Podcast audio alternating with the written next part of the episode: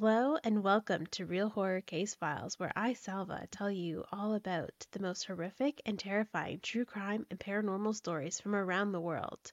Joining me, as always, is my co host Chantal. Hi, everyone. How are you? Are you ready for today's episode? I guess. I don't even know what today's You don't know what today's episode is, and I. I did say that um oh let me let me shift my camera. Oh, let me shift my camera over a bit. How about shift? Oh, wrong way. Okay, there we go. I'm centered now. um uh I did tell you last episode that I was really excited about this episode. yes, you did. Yeah. And um I I know. I know. Last episode we did Annabelle. I don't know about this episode. well well this episode this episode is is a doozy. Um Okay. well I'm ready. it's- What is it? I, there's no like trigger warnings or anything. I do want to say though that if you do decide to look up the photos that I'm going to be talking about today, uh, it's at your own discretion. I'm I'm just going to Okay. leave it at that. There you go. Um, I am not responsible for um, the images that you will see if you decide to look these up. So it's up to you. You know what? I already have nightmares, so like, let's go for it. Well, you know, I had a nightmare last night that um, one of the guys at our work put a pot on his head and then just started chasing us. But for some reason, that was really scary. I remember waking up and being like, "Oh my god, that was scary." You have the most and we talked about this last episode about narcolepsy and how your dreams are really really Crazy. messed up Yeah. yeah, I woke. I went to bed and then I woke up like an hour later. Was like, "Oh my god, that was such a scary dream." And then like I rolled over and went back to sleep. And then when I woke up this morning, I was like, "Why was that scary?" For some reason, I was scared, but it wasn't like a scary dream. that is so funny um Yeah. anyways today uh it's uh sorry i just got distracted by the squirrel in the tree outside my window. Anyways. I just saw something like black fly across and i'm like oh shit. No it was just a squirrel. Um It's not Uh, a demon, Sally. It's just a squirrel. not no. Um today we are going to be talking about uh, the murders of andrew and abby borden and the infamous lizzie borden Oh my god, it's the Borden Axe murders. Ah! honestly and we've had this discussion about how we want to do these um these shows and when it comes to unsolved murders i said i don't want to speculate who did it or who i think like what i think happened if people are still alive and it's still very much an open case but with this one everyone's dead Yeah, so let's speculate all we want. I ha- I love this like um cold case, I guess you could call it. Yeah, 'cause crime. it's I don't know still what to call not- it. But it's Yeah. like it's just it's just it's so interesting because we know so much about it, yet we know so little about it. I'm like, yes. oh goodness. because uh, I mean we'll really get into it, but it's very much of like a he said she said almost type thing, or like a well I thought I saw him, or you know I don't know what happened to the dress, but you know it's Yeah. it's yeah. So let's get into it because I'm excited. yes, let's. I'm excited. So let's get into the life of Lizzie Borden. So Lizzie Borden was born Lizzie Andrew Borden um, on July 19th, 1860 in Fall River, Massachusetts to Sarah and Andrew Borden. Now, um, Sarah died um, when uh, Lizzie was very young, and three years later, Andrew remarried Abby uh, Durfee Gray in 1865. So, like, Lizzie was like two when her mom died. So, That's young. that is very young. Um, and I think back then, like, if you had young kids, it wasn't very taboo to, like, wait very long before remarrying just because you needed Yeah. someone to like take care of your kids, especially if your kids were were very young. different back then. Yeah. So I I would think waiting 3 years after Lizzie after um his wife had died to remarry was a pretty long time. Yeah, I mean, I don't know much about uh, like the marital relations of that time, but that seems like a long time compared to other people Yeah. we know of who Mhm. had spouses passed and then get remarried. Like Like- usually it's months. Yeah, so this was it was a pretty long time but um andrew himself he was a very successful businessman um and they were pretty well off. And um he was able to take care of lizzie her older sister emma and their stepmother abby as well as uh, a few servants.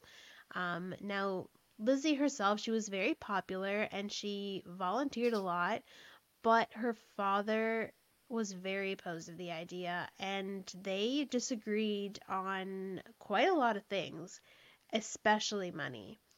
Um her and her sister didn't have a very good relationship with um their father and their stepmother. Um and they would actually just call their stepmother Mrs. Borden and not address her as stepmother or mother. Despite like Lizzie was 3 no she was 5 when um Andrew had remarried because she was born in 1860 and he remarried in 1865. So, you know, all of the all of those years, she never called her mother or stepmother. yeah, but to be fair, five-year-olds are a lot smarter than people think. So she probably Mm-hmm. knew that this woman wasn't her mother. Yes. And depending on how this woman chose to raise them, they probably didn't see her as a maternal figure. So I could get, I could understand Yeah. um, why some people, maybe them, didn't really see her as their mother or stepmother or anyone in that kind of role. Well, they actually worried that their stepmother's family would step in and try to take their father's money, and they would be left with nothing. There you go. There are concerns all around. so I mean, and I'm just setting up the scene for like how their life was before the Mhm. murders happened, just to kind of give everyone an idea of um maybe some possible motives towards uh, towards them. I'm not saying it was Lizzie because I don't know if it's Lizzie, to be quite honest with you. I mean, to After be doing fair, this- I, mean, from all the like, I mean, obviously all the paranormal shows that I watch and a lot of the history shows that I watch, I don't think it was Lizzie. No, I don't know. I mean, we'll get into it a little bit later on, but that's everyone. the The main thing is like Lizzie. That's the I mean, they made a they made a whole song about it. Lizzie Borden took an axe, Took an her axe. father forty Father.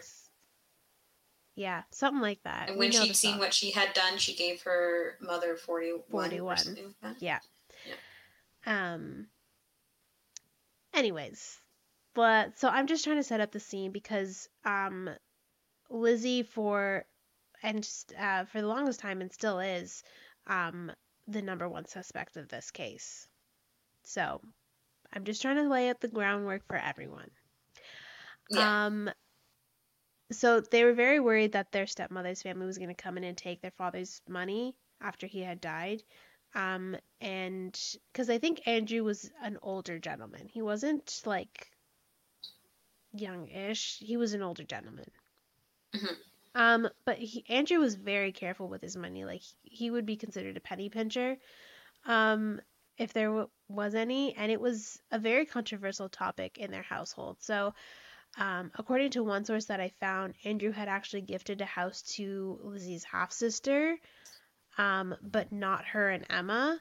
And that was probably one of the biggest fights that they had was like, you're gonna give our half sister something, or I think it was something to do with um, with uh, Abby's uh, sister or something like that, or um, hmm you know, it's something to do with Abby's side, where Andrew had gifted them a house, and um, Lizzie and Emma, her sister, were very much like, why are you giving them a house and not us? Like, we're your children.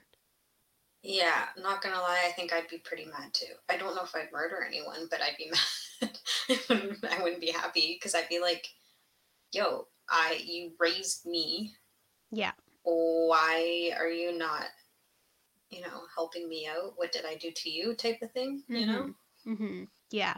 So I mean that that was just like the the I guess the main fight that they had, but it was always about money. They never got along. Yeah, I could I could understand that. Yeah, because But I, think mean, in like, in Lizzie at and the Emma's same time, eyes, I wouldn't be. I'd be like, yeah, it's your money. Do what you want. But I'd Mhm. also be like, hey, like, what's up? Why does she get house? on? Yeah, what's what's going on? But then Yeah. at the same time, I'd just be like, it's your money. You do what you want. yeah, but I but think also, things were different back then. yeah, I think to Lizzie and Emma's point too is they were rich, like they were Mhm. very well off, and they're like, why can't we enjoy it while we we're still here? Like, what's the point of trying to save up if you know we're gonna all gonna be dead by the time we we get to enjoy it? You know what I mean? Yeah.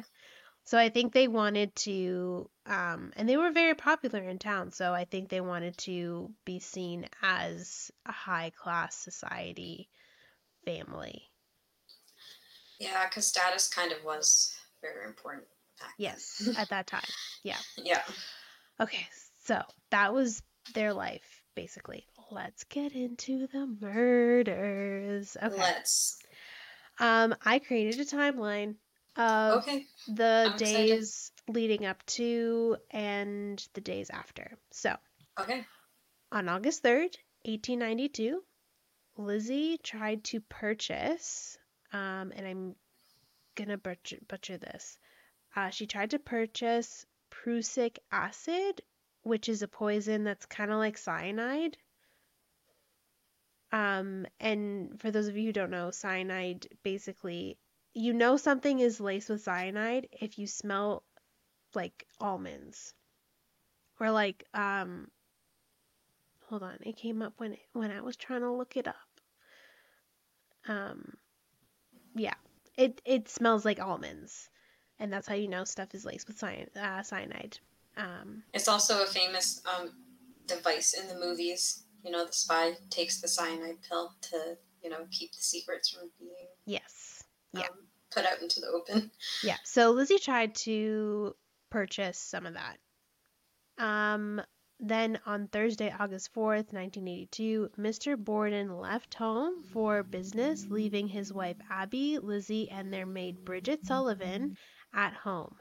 Um, Emma at this time was away visiting other family members, so she wasn't at home at all. Right. When he returned home, he decided to take a mm-hmm. nap on the couch. Chantal, I know you you know what happens. I know what happens. And And, for those like, of that you was who a that was a bad move. Shouldn't have taken the nap. I mean, he's a hard worker. He's a hard he's a hardworking businessman. He's got But also. I mean, I understand. I take a nap like every day. Life is tiring. yes. So, um, at about eleven fifteen, Lizzie discovered her father dead, repeatedly struck in the head with a sharp object, and this is according to her testimony. Could you imagine how traumatizing that would be? I mean, let's let's say she didn't do it.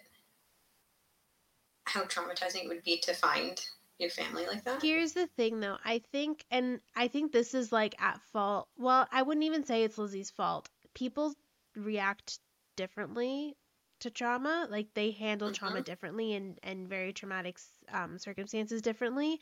So I think the way that she handled herself um like finding the bodies during the court hearings and all that, I think people associate that as her being like this cold-hearted, like has no emotion at all and automatically assume that oh, she has no emotion.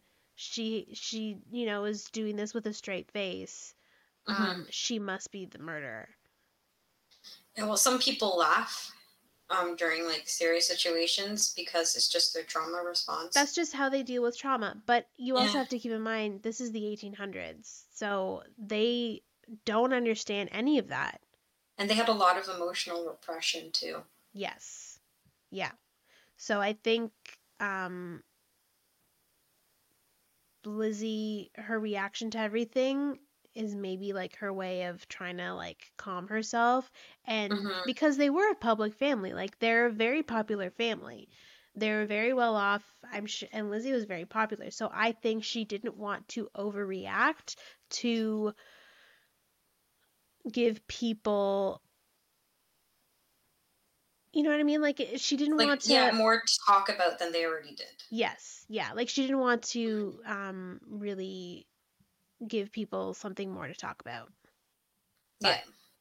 I guess she did it wrong because they really did have something to talk about after all that. Um so upstairs, Abby's body was found um even more mutilated. Um, and the examination said that she was killed an hour or so before Andrew.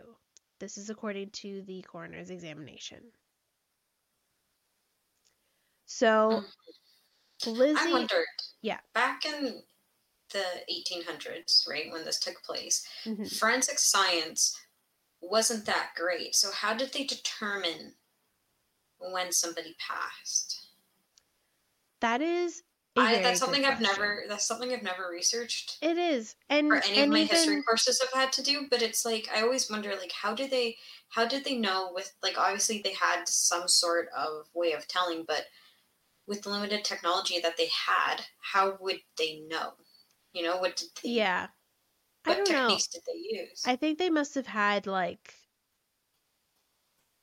I, I really don't know Chantal because I am doing I'm I'm researching another case right now. sorry i always i always ask the hard questions.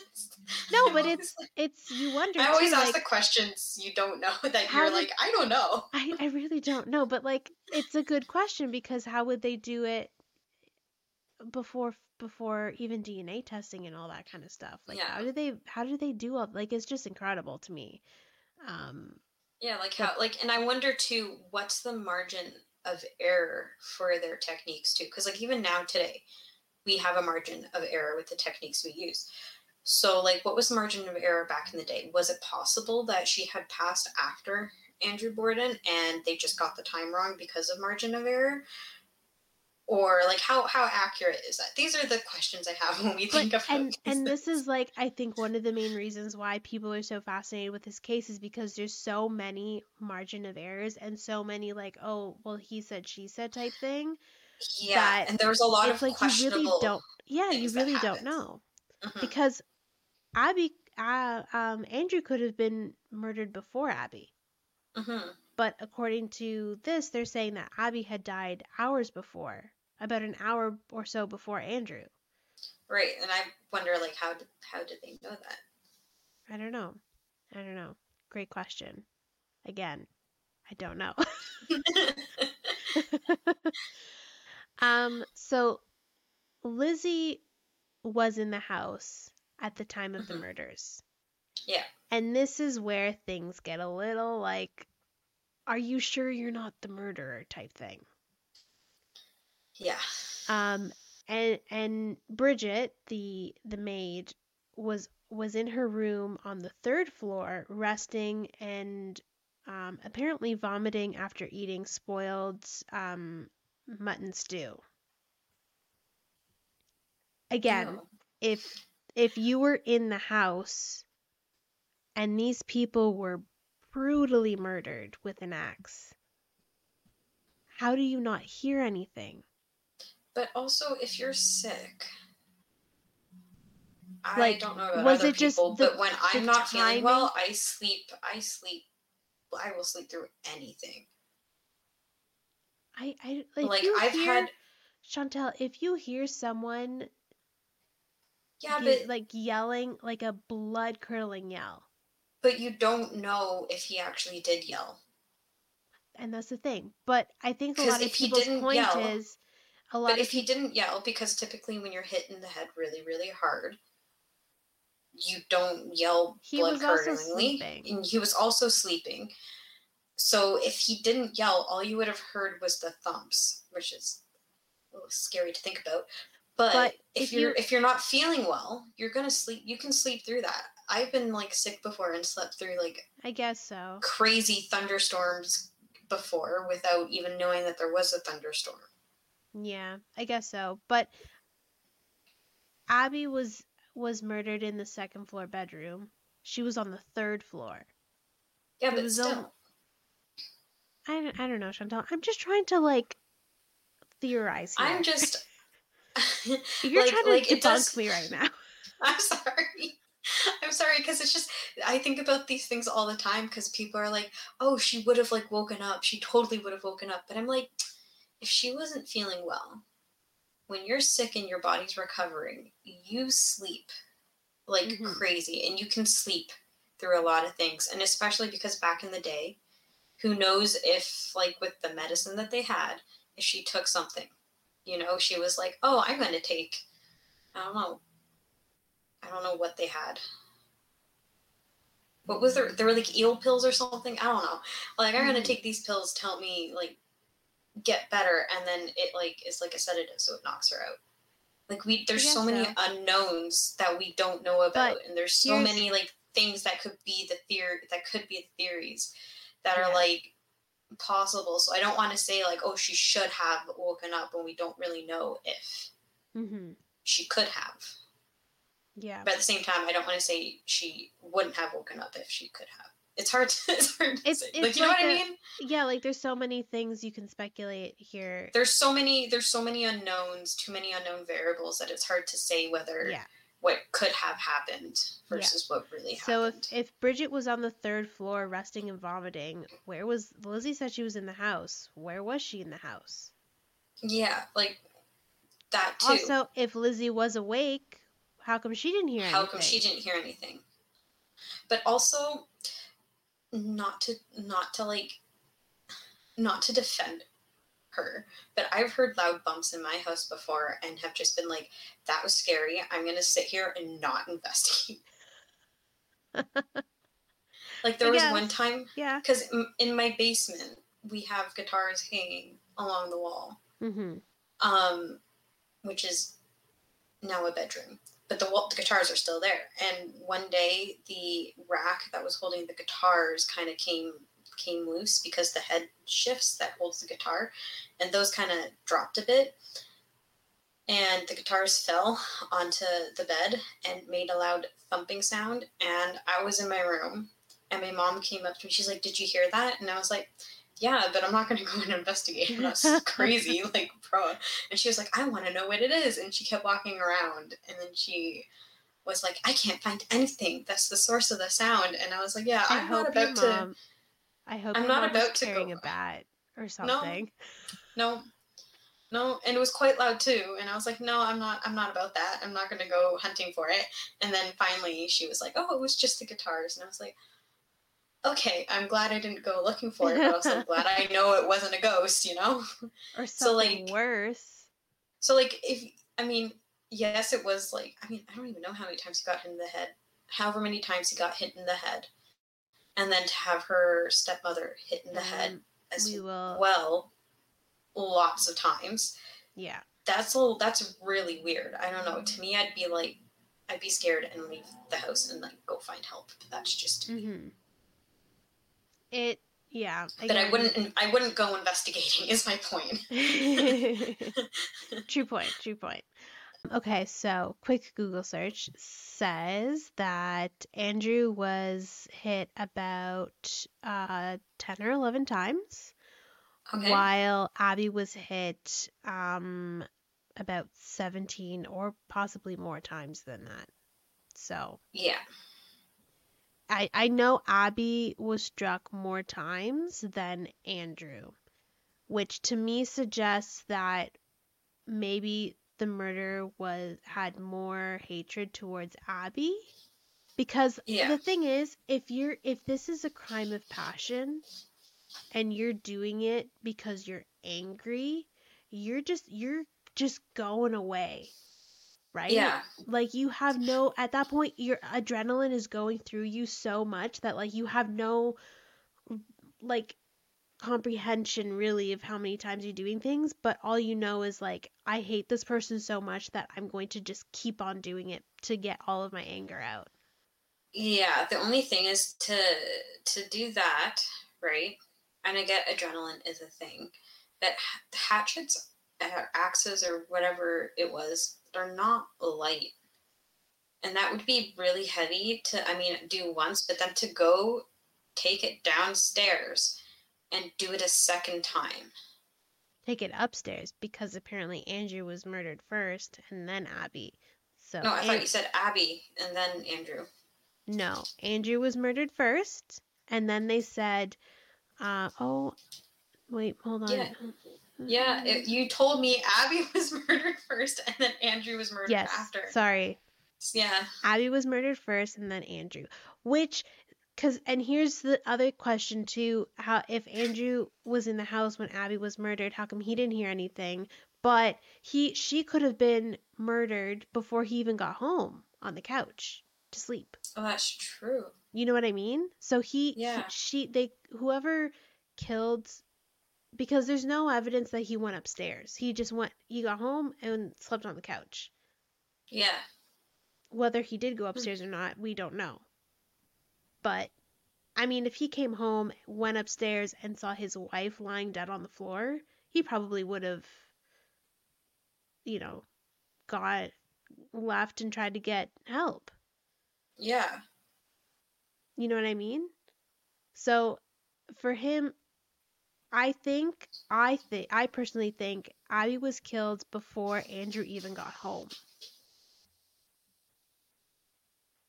Yeah. I mean, it could be. I mean, she could have also been killed afterwards too. I mean, like, see, that's the thing. Like, we just don't know because it's weird that he like wouldn't be like, "Hey, I'm home." I mean, I don't know.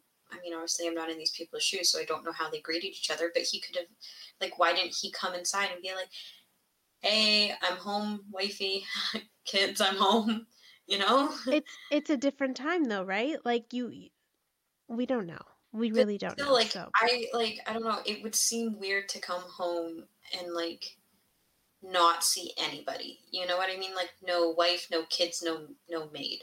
but maybe he did saw Lizzie and he just thought, well, I guess that's sufficient enough. Someone knows I'm home. Yeah. Or he could have seen his wife and like, "Hey, wifey, I'm gonna take a nap." She's like, "Cool, I'm gonna like go over here," and then he takes a I nap, and Apparently then she one was is murdered, upstairs. murdered. So she was upstairs in the guest bedroom, um, Mm-hmm. fixing the bed, is what the what they said that she was doing. Right. Um, we'll get into it in a little bit. So Unless he came, because like there's just so many unknowns. Because he could have come home and been like, "Hey, I'm gonna take a nap," and she could have been like, "Oh, let me set up a bed for you," and then he sat down, fell asleep on the couch, and she no, got murdered. there was another reason why she was fixing the bed upstairs, and I will get into it in a second. Okay. Um, so there was no weapon found around the bodies, but there was an axe found in the basement. Um, that is the, sus- the suspected murder weapon. Um, also, Bridget around this, like on this day, was apparently reported seeing, um, leaving the house carrying an unexamined parcel. Whatever that means. Okay, but that's that's not suspicious. People mail things all the time. It's the only way you can send things out in that time. They didn't have cars to drive out and go to your local Walmart to get stuff. Yeah, but if it's on the day and around the time of the murders, you're gonna Yeah, look at that too. Mm, You're gonna look at that, Chantal. You're gonna you're gonna tell me a police Mm. officer isn't gonna ask questions about that? They're gonna ask questions, but I don't think that would be my main concern.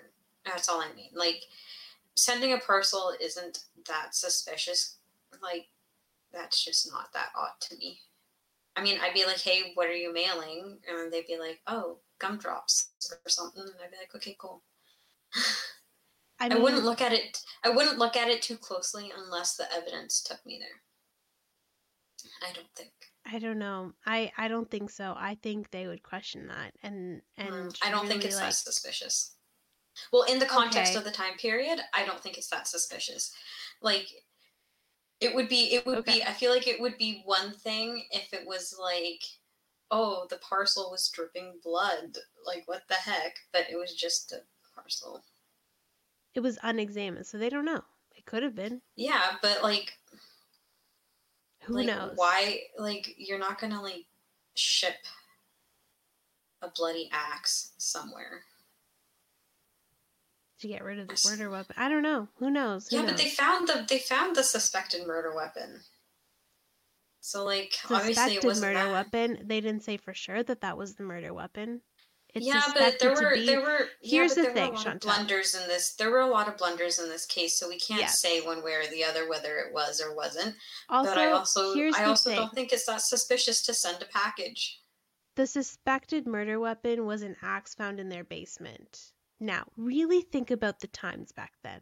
Every single household had to have had an axe in their house to cut firewood, to light fireplaces, to to, you know, be warm. Now, you look at the date that doesn't make sense either way because this took place in August. But no, but you still would have had an axe in your house because for firewood. Yeah, so So I'm just get- saying the suspected murder weapon was an axe found in their their basement. It didn't they didn't say it was bloodied up or anything, and even if it was, maybe the murderer had cleaned it up really really well and it was fine. But it's only a suspected murder weapon because it could have been something else.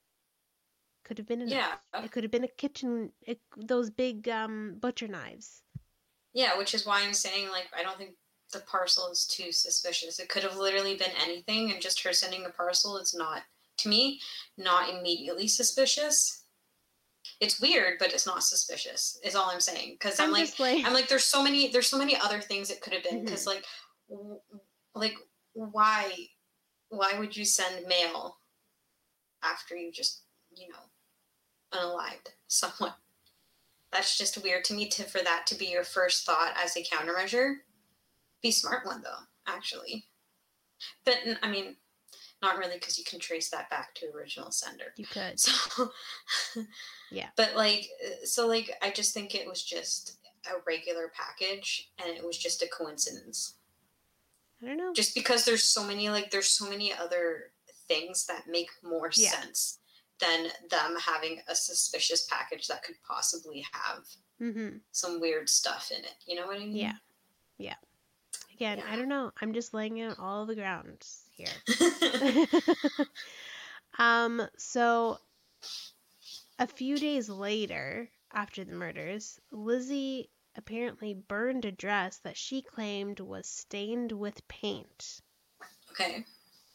Now, police suspected Lizzie right away, but she was not taken into custody. Okay. I wonder why they suspected her. What made them think, ah, yes, Lizzie is the one? Because she said she was in the house when it happened, and she just so happened to burn a dress that she said was covered in paint. Yeah, but And also, she had a hatred towards her father and her stepmother. I don't know, Chantal. What would make you think someone was Not that. suspicious? not that. I wouldn't like. I wouldn't immediately be like, "Oh, she's the murderer." Again, Chantal. It's the. I think it's 1800s. weird. I think it's weird, but but I wouldn't be like, "Oh, she's the murderer." Chantal. I would definitely bring her in for questioning, no doubt, but I wouldn't be like, "Oh, jump to she's the murderer right away." When when someone dies, hmm they automatically assume. Well, okay, I'll just say when um a married man dies or when when someone married dies, hmm the first suspect that they have is the spouse. Then they also look at the children. Because again, the children could also be the murderers. Yeah, but I mean, I don't think it's that like. I don't know. I think it's just this whole case is very much a um, they assumed one suspect that so much so that they didn't even look at anybody else and i think they like push their evidence to fit their theories rather than looking at where the evidence actually took them. Because Mhm. yes it's weird that she um, burned that dress but also if she was home and she didn't hear them being murdered regardless of whether she had a good relationship or not she'd probably feel guilty if she didn't do it right? Yeah. she'd be like well i was right there. I didn't hear it happen. I found them. Trauma response so she probably wasn't thinking clearly Mm-hmm. and was like, "Oh, this dress is dirty. I need to get rid of it." I guess. I don't know. But like like I'm I said, there's so much there's so much unknown. There's just so much unknown um, things that we don't know, and Yeah. there's like so many theories that it could possibly be. Um, I know who I think did it. I know who I think did it. Um, but let's I get- yeah. I just I just I can't I can't say one way or the other because there's so many possibilities. exactly. You know what I mean? Yeah. And it's like hard to point the finger at one person because you think about let's say like Lizzie as the Mhm. murderer and you're like, well the evidence fits, but it's also like they kind of made the evidence fit her. I think so. Right? And then you'll look at somebody else because you'll think, well, this this really weird piece of evidence, which is kind of crucial, doesn't fit her. And then you'll look at somebody else who'll be like, but it fits this person, but everything else doesn't fit this person.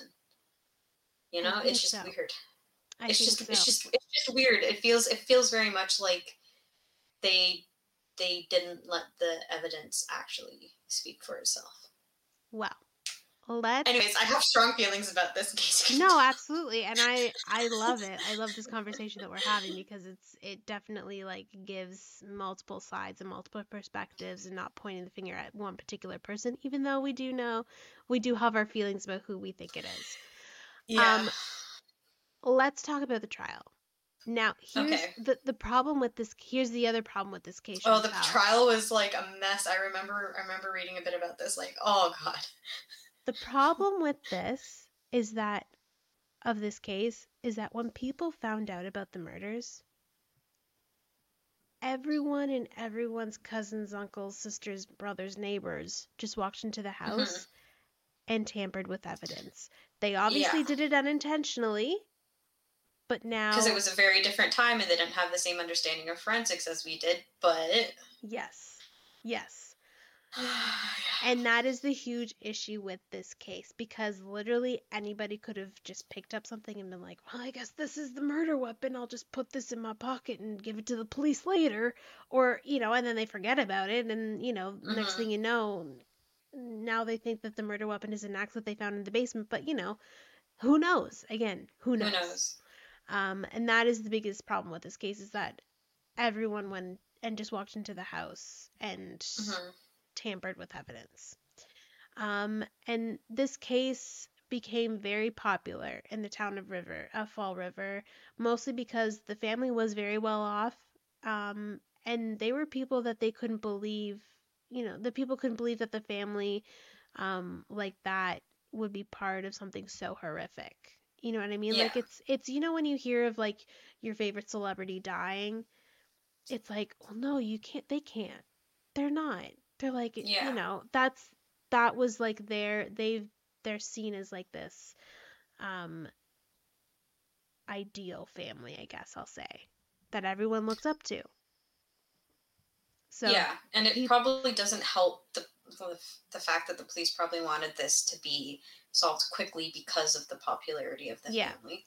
And I think that's why people would just go up to the murder because they wanted to see, they wanted to Mhm. to find out what was going on. Which is kind of sad to think that that's like you're like, oh, somebody got murdered. Let's go take a look at the murder scene and walk through it, and like, That's yeah. kind of yeah, that's kind of yeah. So, um, on December 2nd, 1892, Lizzie was um, indicted and her trial had finally begun in June, um, but she did not take the stand. Um, the testimonies and evidence was provided um, inconclusive, Okay. and Lizzie was acquitted of the murders on June 20th, 1893. To me, that makes sense. Like, Yeah. I know that there was a lot of politics involved in this trial as well. Um, but at the same time, just from from what we've heard of the evidence so far, I it's like hard to say. I can't say hundred percent that it was her. hmm Um, and nobody else was arrested or tried for the murders, and the case to this day remains unsolved. hmm So let's get into the suspects. Yes, let's let's let's get into it. the first suspect is, of course, Lizzie. Um, Mhm. she was supposedly there when the murders happened, which I think is why the, I could see why people would immediately suspect her, but at the Yeah. same time, we don't know where she was in the house. yeah Like she could have been in the basement. I mean, I know that's where the hatchet or the axe was found, but she could have been like trying to look for something in the basement. She could have been on the third floor. She could have been I don't know anywhere, right? So it's Yeah. like it's hard to it's hard to like say. But and these these are questions too is um just to kind of maybe get into their heads of why they think it was Lizzie is why was she buying poison the day before the murders? See, I think she intended to use poison, but then somebody beat her to it. That's my thought. Like she wanted him gone because he, you know, was a bit of a penny pincher and she deserved she thought she deserved more. Mhm. Um and I feel like she intended to use the poison, but um somebody beat her to it Yes. is my thought. I think so too. Or I think she was somehow involved, um, but not Not, Not- the direct yes. perpetrator. yeah. Yeah. Um. Also, why does she just burn her dress a few days after? hmm That's the biggest thing too. Is like if you're not like that, just makes you f- more suspicious because you're like, are the police will then look at you and be like, are you getting? Is that really paint, or are you getting rid of a dress that's covered in blood? Sorry, Um, um, you were saying it was suspicious that she um, it's that suspicious dress. that she burnt the dress because then the police are gonna look at you and be like, "Was that really paint? Like you said it was paint." Yeah, but like I, I get, I get really being paint? suspicious, but also at the same time, we have to understand this was probably traumatic, and people Yeah. do weird things when they have trauma. But also, people do really smart things to hide evidence as well. Yeah. So there's like, you know, there's a catch twenty two there. Like it could be, it could not be. We right. will never know. one Um, day, one day, maybe we'll go and ask. Here, here's the other thing too is, um, it was alleged that her her father was physically and sexually abusive to her, and she may have hit a breaking point. But, however, and I this is this is a huge thing. There is very little evidence to actually support this. I'm just Right. I'm just putting out the theories out there. Yeah, But who knows? It could have happened. We don't. Again, it's it's yeah. all, we don't. There's we so don't know. that we know for sure. Yes. Yeah. We don't we we do not know. Um she also feared that Abby's family would come and take her family's fortune and she Mhm. and her sister would be left with nothing. So I guess maybe she had thought that if she got rid of Abby, then that would get rid of the problem. But then she's like, okay, well, if I get rid of Abby, then I gotta get rid of my, you know, my dad because, Yeah, you know, it's it, just- it's it's a messy situation. it is, yeah, very messy situation. Um, author Ed McBain speculates that Lizzie was caught with Bridget having an affair with Abby. So, So wait, wait, wait. by, so sorry, by Abby, Lizzie, sorry, sorry, Lizzie, Lizzie, and Bridget, we're and having. Abby walked in and saw them and was Yes, like, "What sorry, I heck?" worded that wrong. Um, he speculates that Lizzie was caught with Bridget having an affair by Abby, and this is the theory that Lizzie and Bridget were lovers. But I Which don't is- know. if that's which is funny because they're they're they did a TV show about this, which was my first introduction into this case. Um, and in the show, that's what they posited as well that Lizzie and the maid Bridget were together. Which, you know, it could But happen. there's also it could happen, but also there's no real evidence to support. there is no evidence. So he believes that Lizzie killed Abby with a candlestick. Um, and and then when her father returned, she confessed to him, but then killed him with a hatchet. But why switch the murder weapons? First of all, because that's just one more thing to clean. But I guess if you're scared and don't know what to do, but also like, why would he be on the couch? She posed him there. Yeah, but you would think that if she had to pose him, the patterns would change. Like you know, the patterns of being hit Yeah. would be different. Again, Chantal, this is the 1800s, so No, I know, but it's like it's just Yeah. it's just there's so much to think about because you would think that like you know when you hit someone and you hit them hard enough to you know unalive them, mhm. there's going to be splatter, and that splatter, if you're in a specific position, is going to be in a specific spot. Yeah. So if you move them and pose them, then you would know that they were moved and posed. Mhm. Again, all speculation. Yeah, again, all speculation. like it's it's hard it's hard to say because I mean obviously our sciences and forensic sciences and stuff have Yeah. progressed then, but it's it's also just it's also just weird that that's a theory to me because like Well, so as far of as I know in all historical sources like I mean relative historical sources that I've seen there's nothing to suggest that Bridget and Lizzie were a thing there wasn't. No. and it seems like this was just a theory that someone came up with as a possibility. Yeah. Um well, and the other thing too is he also speculated that um Bridget had later got rid of the hatchet and that would explain her leaving the house later that day with the package in her hands. Yeah, but then where did the second hatchet come from? Because they Right? in the basement, right? So would Yeah. Bridget have? So that'd be weird because if Bridget would have had to leave with the hatchet, come back with a But new one. so a hatchet is more handheld, an axe is the one with the longer handle.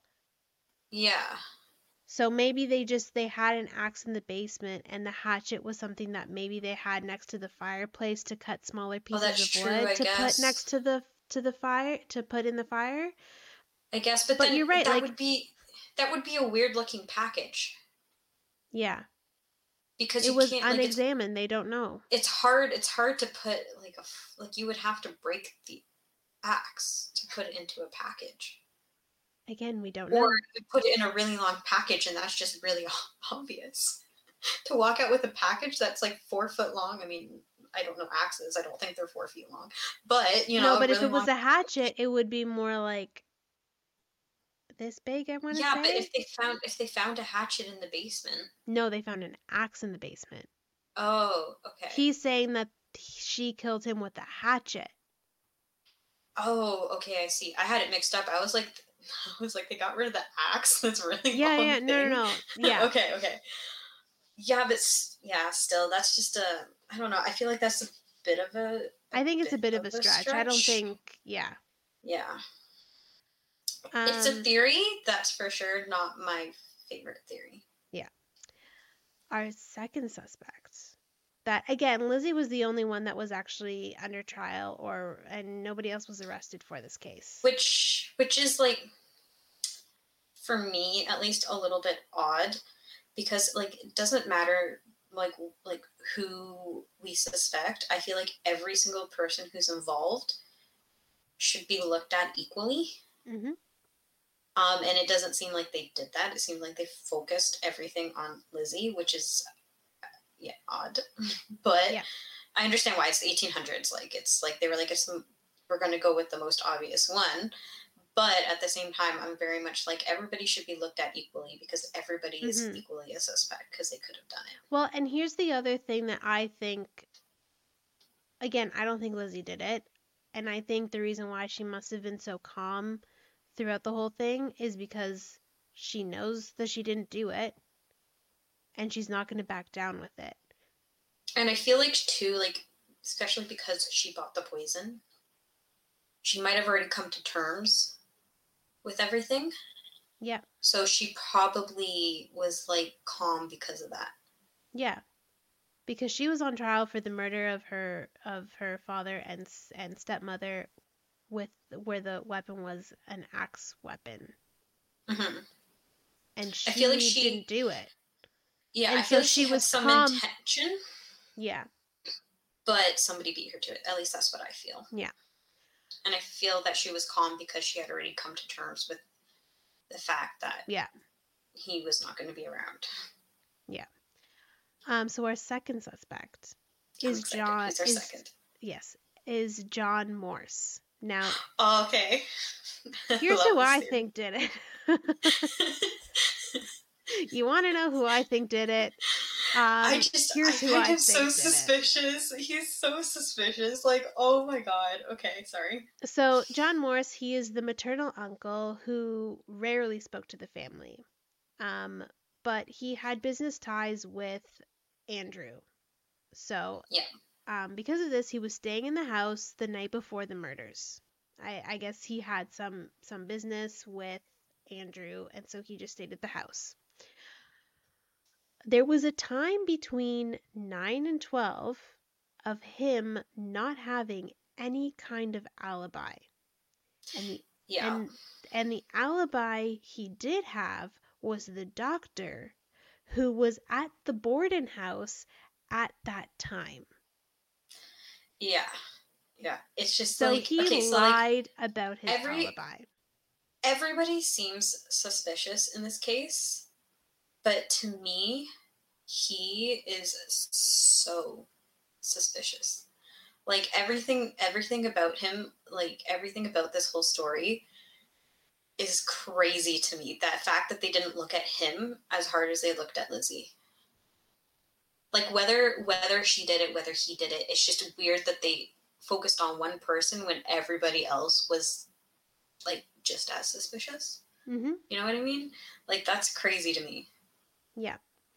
So, according to Lizzie, Morse knew about Andrew's will, and it gave Mhm. him it gave him more motive to kill him since he had um, Morse had a failing livestock business, which Andrew was, I guess, involved in in some kind of way.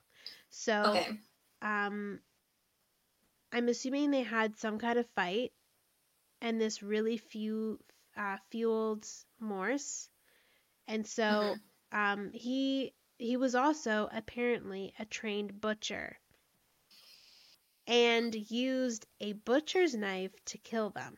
Not a hatchet, not an axe. It was a butcher's knife because you can still do quite a bit of damage with a butcher's knife. Have you seen a butcher's knife, Chantal? Yes, I have. They- and they're- it's much and even though they're huge, it's much more portable than like an axe or a hatchet. Yeah. Also, like he could have if- he could have hidden that anywhere. If he's a trained butcher, who's to say that he just doesn't have those tools in his briefcase because Yeah. that's just part I of mean, I don't know what butchers do, but like I'm assuming they have their own knives that they take with them because that's like part of your business, right? Mm-hmm. Yeah. Um, so authors Rich Little and Beverly Falstad believed that John killed the Bordens within the hours that he was missing in his story. So, um, as I said before, he was a business partner with Andrew, and and this is like what they this is part of like their in their book that they wrote that he was a business partner with Andrew and they had gotten into an argument because Morse had been losing money with the livestock business. And Mhm. out out of rage, he killed Abby while she was in the upstairs guest room that he was staying in, and that's why I said she was in there getting ready or she was cleaning up because he was staying there. Because he was staying the night. Yeah. So she was the one cleaning up the room, so he killed her in that room. hmm Um, that he was staying in and he left the house to go find an alibi. Now, Morse told the police that he was visiting his niece at the time of the murders and went back to the Borden house at about noon.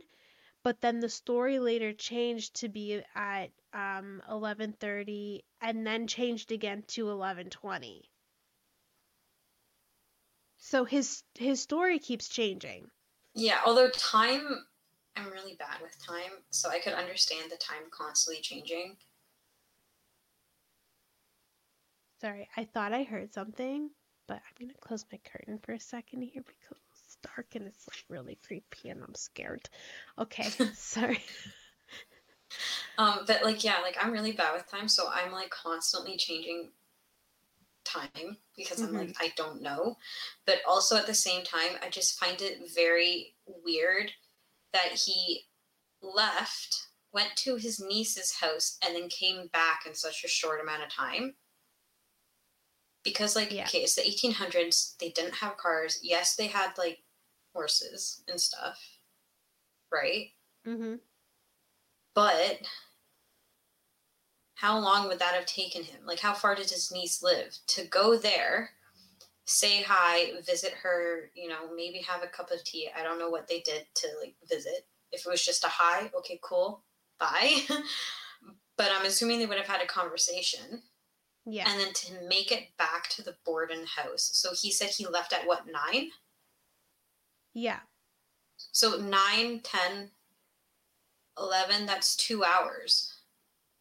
So if he got Yeah. there at 11, 12, 12 would be more believable to me because that's three hours. Yeah. But that's still like weird. Like it takes That me was 20 what he minutes to walk Yeah. to walk to the end of the street. I mean, not that long, but it takes me a bit to walk to the end of the street. It takes me Yeah. a couple minutes to walk to the end of the street. But to walk further than that to get to your niece's house, that could easily be a 40 minute walk. Mm-hmm. So 40 minutes there, 40 minutes back. I mean, this is all speculation, but Yeah. like It's you know what I mean. All this up, stuff, though. this this stuff just takes time. Yeah. So, like, it's not adding he- up. How did he do that so quickly? Unless she was like their neighbor.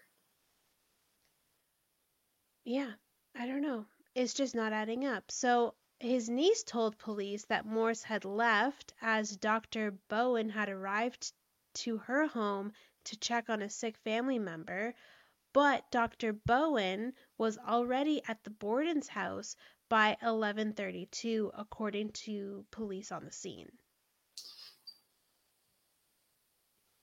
So, oh, that's a that's a mind.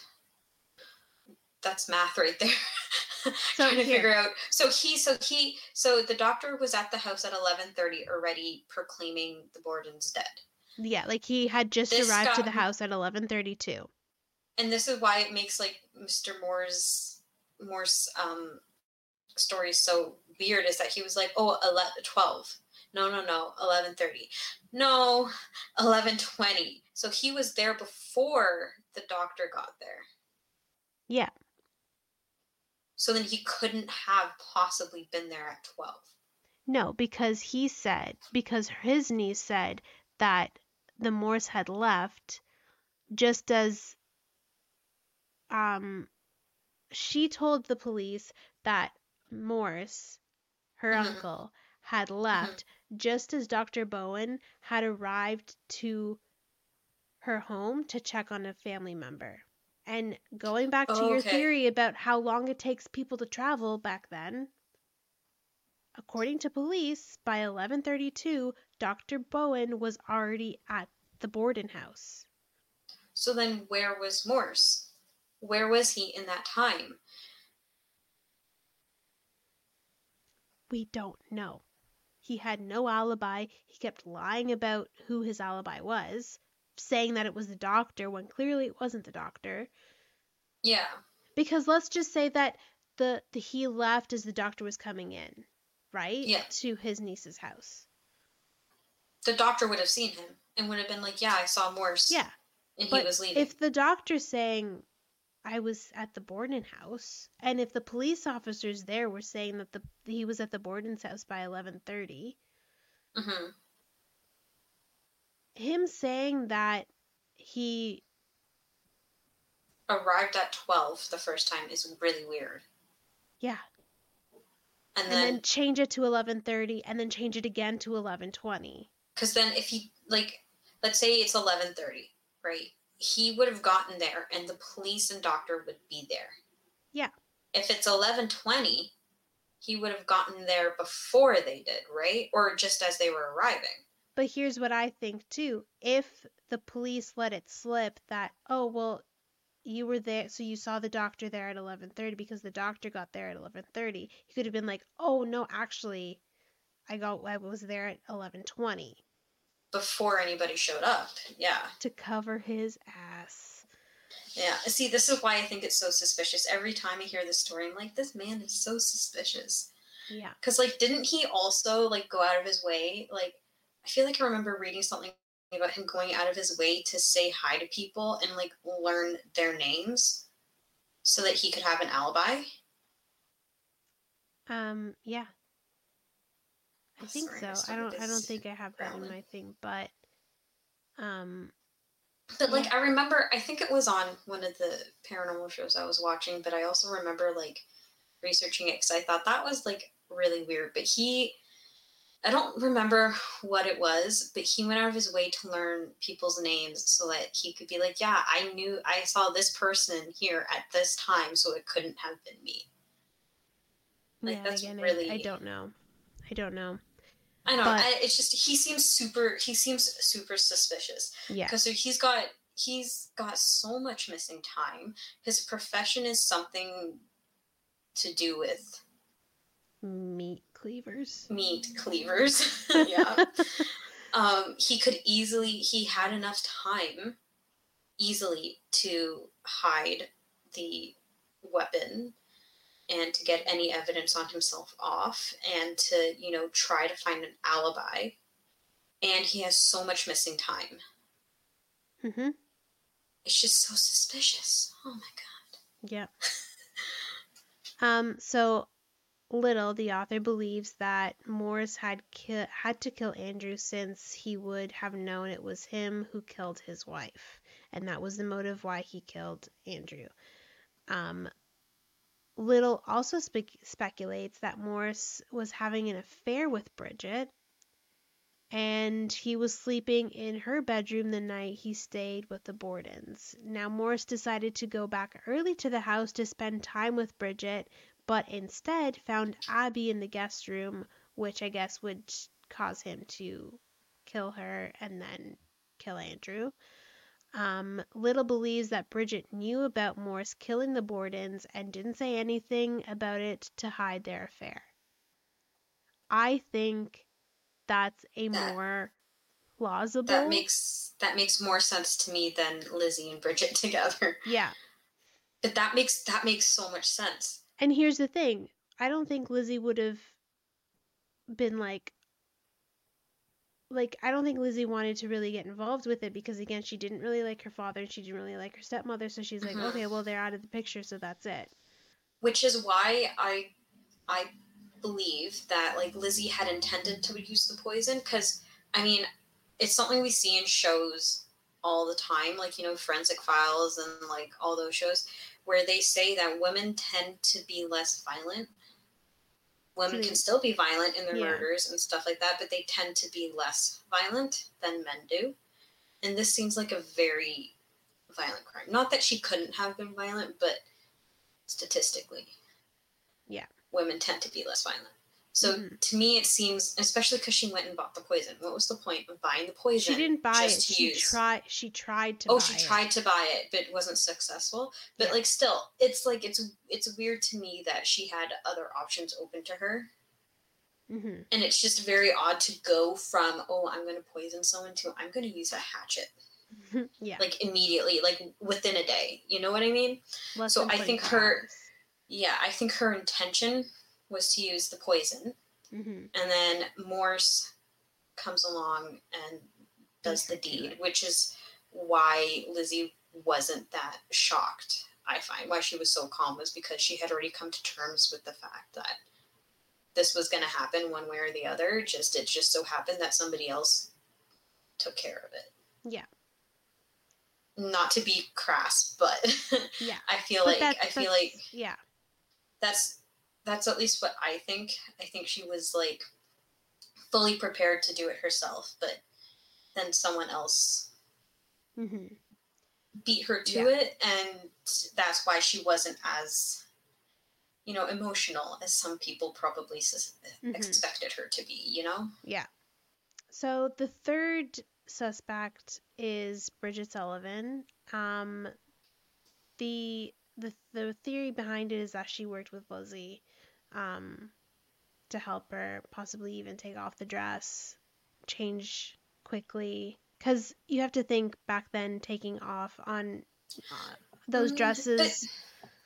yes it was a lot of work but it was very possible to do it yourself Yes, but if It you was- wanted to was- do it, if you wanted to do it quickly, yeah but you could still take it off quickly yeah, because it's the 1800s a lot of the times especially in houses where you're not like the 1% where you're not super rich like yes they were rich but they weren't like high high high society rich mm-hmm. and they only had one maid so most likely these girls yes they could have had help from bridget but most likely they knew how to put on and off the dresses themselves so Yeah. it's very possible that lizzie could have done it on her own but it's Mhm. also very possible that bridget could have helped her just for speed like it's Yeah. hard to say one way or the other i keep i keep playing devil's advocate which sucks because i hate playing devil's advocate but yeah But sometimes you have to with these cases because you want to look at all sides, right? because it's like it's it's important to understand that yes it like a lot of the times these dresses were difficult to put on and off without Mhm. help but it was also very possible to do it without Yeah. help Yeah. Um, so she was again recovering from an illness when the murders happened. Um, why didn't she hear anything when it was happening if she was in the house? And we've already talked about this, so we're not going to rehash it. But yeah, yeah, at great length. Um, and the We other question, the other question with Bridget is, what was she carrying in the package? That, you know, it could have been a hatchet. Who knows? Again, we don't know. it could have it literally It could, have been, been- It could have been the butcher's knife. Here's what I think. it could have been I butcher's think- knife I think she was working with Morse. And if Morse had killed Abby and Andrew with the butcher's knife, maybe he gave it to Bridget to take away. see that's what i feel like as much as i'm like oh this package isn't really suspicious um it's weird that that that like It's weird that no they pointed out. that it was just gone yes. and it's so weird that's that it's a notable point that people Yes. noticed because if it wasn't Right. that notable, it wouldn't be here.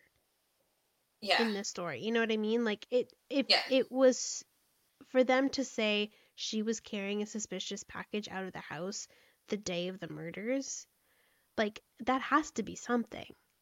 yeah And I think she was covering Morse's ass and taking the butcher's knife out of the house. Because see i think it's very plausible that she didn't hear the murders whether i think that's ha- that's what actually happened. Or she knew that it was going to happen. i don't think that she just didn't hear the murders. I think it's possible she didn't but i feel that um, lizzie wasn't involved. Sorry my stomach is like growling.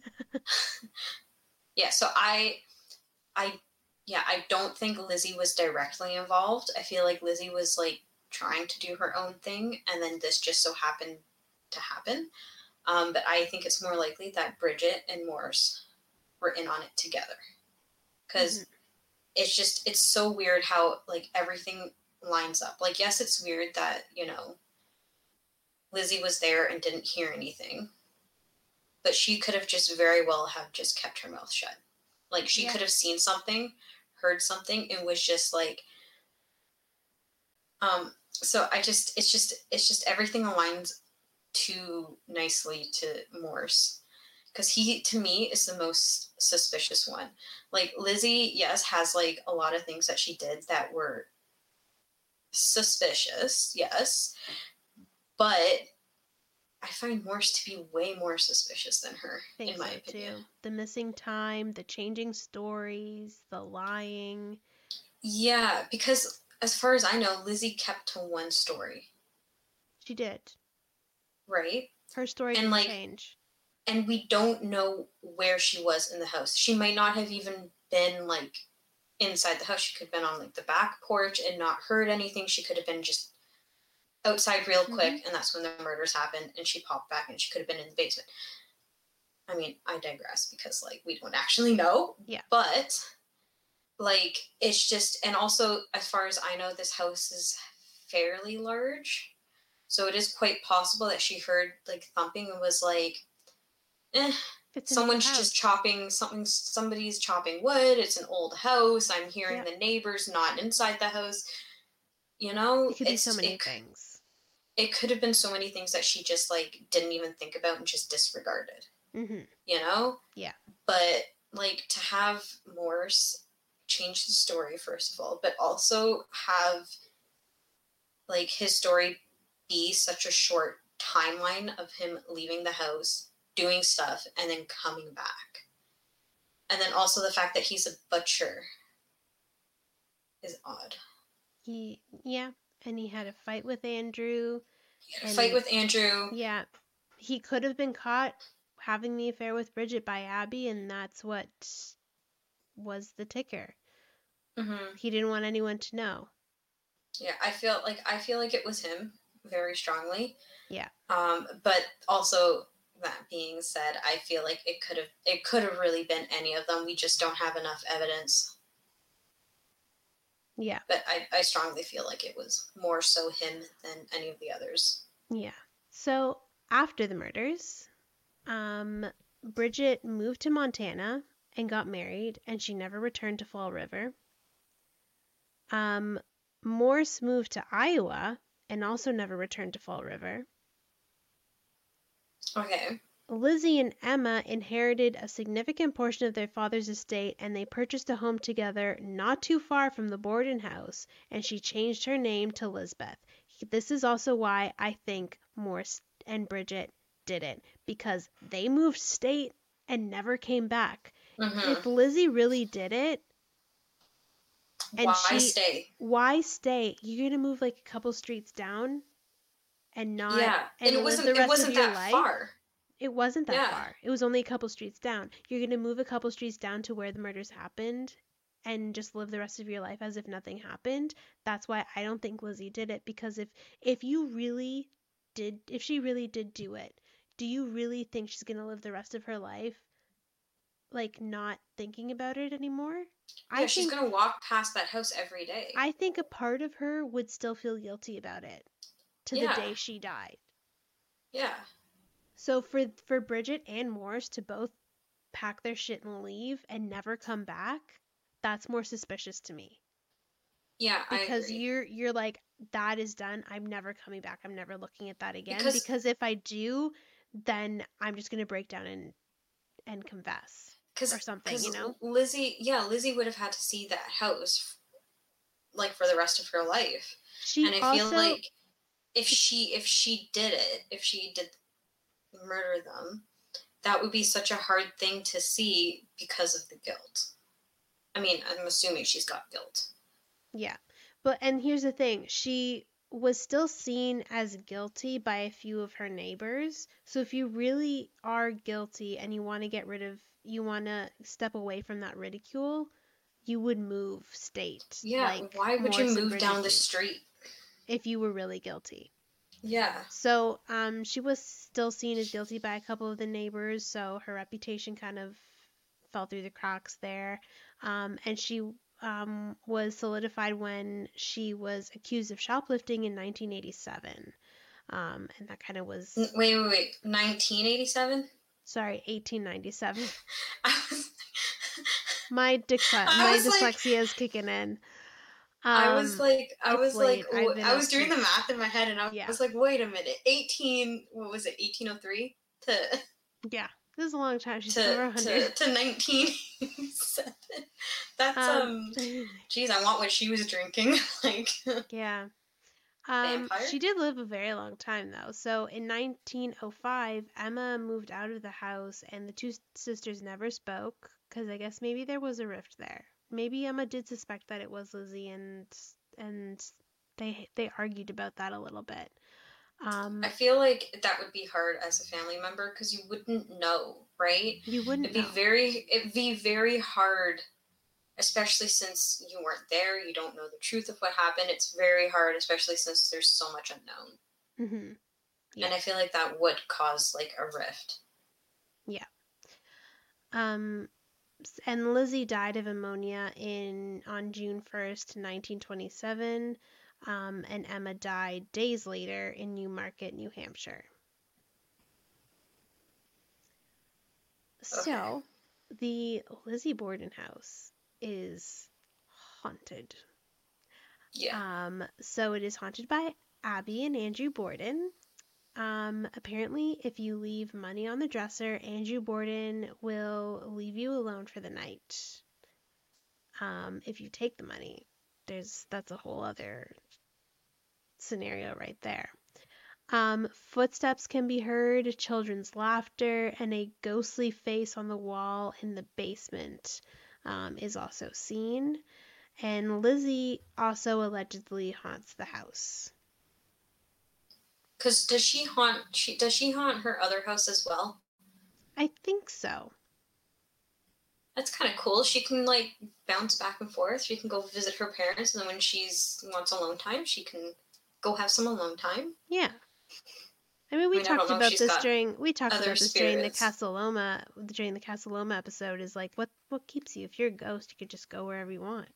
Yeah, yeah. Like like in the Owner episode, we were like maybe they go up and visit the family and have like you know a chat, and then go back to the tunnels.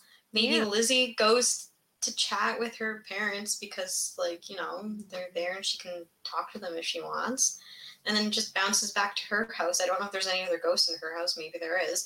Um, bounces back there when she you know doesn't want to talk to them anymore. yeah, who knows? So that is the end of this episode. Um, So they just haunt. they just They haunt. don't have. They don't have something specific that they do. Like I don't know, Well, Andrew Borden with stick the their money fingers in your ears. Listen, if a ghost stuck a finger in my ear, it's that I I'd leave. That's it. I'm gone. That's it. We're done. Not gonna lie, I don't think I would notice. I feel like I would just be like, "Oh, my hair is in my ear," you know. Oh, my ear. I'd be like, "Oh, my hair, goodness." like you know, Um, whenever you get like a piece of hair like poking your ear, and you're like, oh, "Get out of there." yes. Yeah. Yeah, I feel like I probably think it was just hair, but I mean, so like none of the other ghosts like do anything. No. Morse doesn't. Morse doesn't haunt them. No, Morse is not there. Goodness, I had questions for him. Don't we ever? Yeah. one day, one day, when we're elderly and bored, maybe we'll go visit and be like, "Hey, we want answers." we would like answers. Thank you. Um, and that is it for this episode. Leave a comment below to who you think did it. I'm Yeah, curious to I see what everyone thinks. I'm curious to see what people's theories are. Maybe there'll be if we'll have A enough theory of we them. haven't heard. Yeah. Yes, if there's enough of them, we'll do like a whole special episode on what listeners and viewers think because I think I that's mean, also really I know what we Maybe we missed happened. yeah, and maybe we missed something um, important, and you can throw that in the comments as well, and and we will make sure that we rectify that. Could you imagine the plot twist if it was like the doctor or someone? dun dun dun. Like, I mean, I don't think it was, but could you imagine yeah, if someone like in the comments was like, "Hey, actually, the doctor was found lying four Yeah. times during this whole entire case." I mean, I Who still think it was? Morse, but I Yeah. mean, who knows? there's just Who so knows? much unknown that there's so many theories that it could possibly. Yeah. be. Um, anyways, thank you for listening. Thank you for watching. Like, share, subscribe. Um, and we will see you next time. Um, I am a little scared about next week's episode. Not gonna lie. I don't know what next week's episode is. Um, I will give you a hint. It Okay. it is the inspiration behind a movie. Is it The Exorcist? I don't know. or is it Amityville Horror? I don't know. I'm not. I'm not gonna say because there are quite a lot of stories that are based that are in Is it- that. Is it The Conjuring? I don't know, Chantal. We'll find out next week. Oh no, I don't want to wait that long. Uh, we might not do. You might not have to because we'll just record right after this. But uh, for those of you listening and watching, you'll have to wait till next week to get that episode. um, so like, share, subscribe, follow us on social media at Silver Magic Studios, and thank you for listening and watching. Until next time, toodles. Toodles.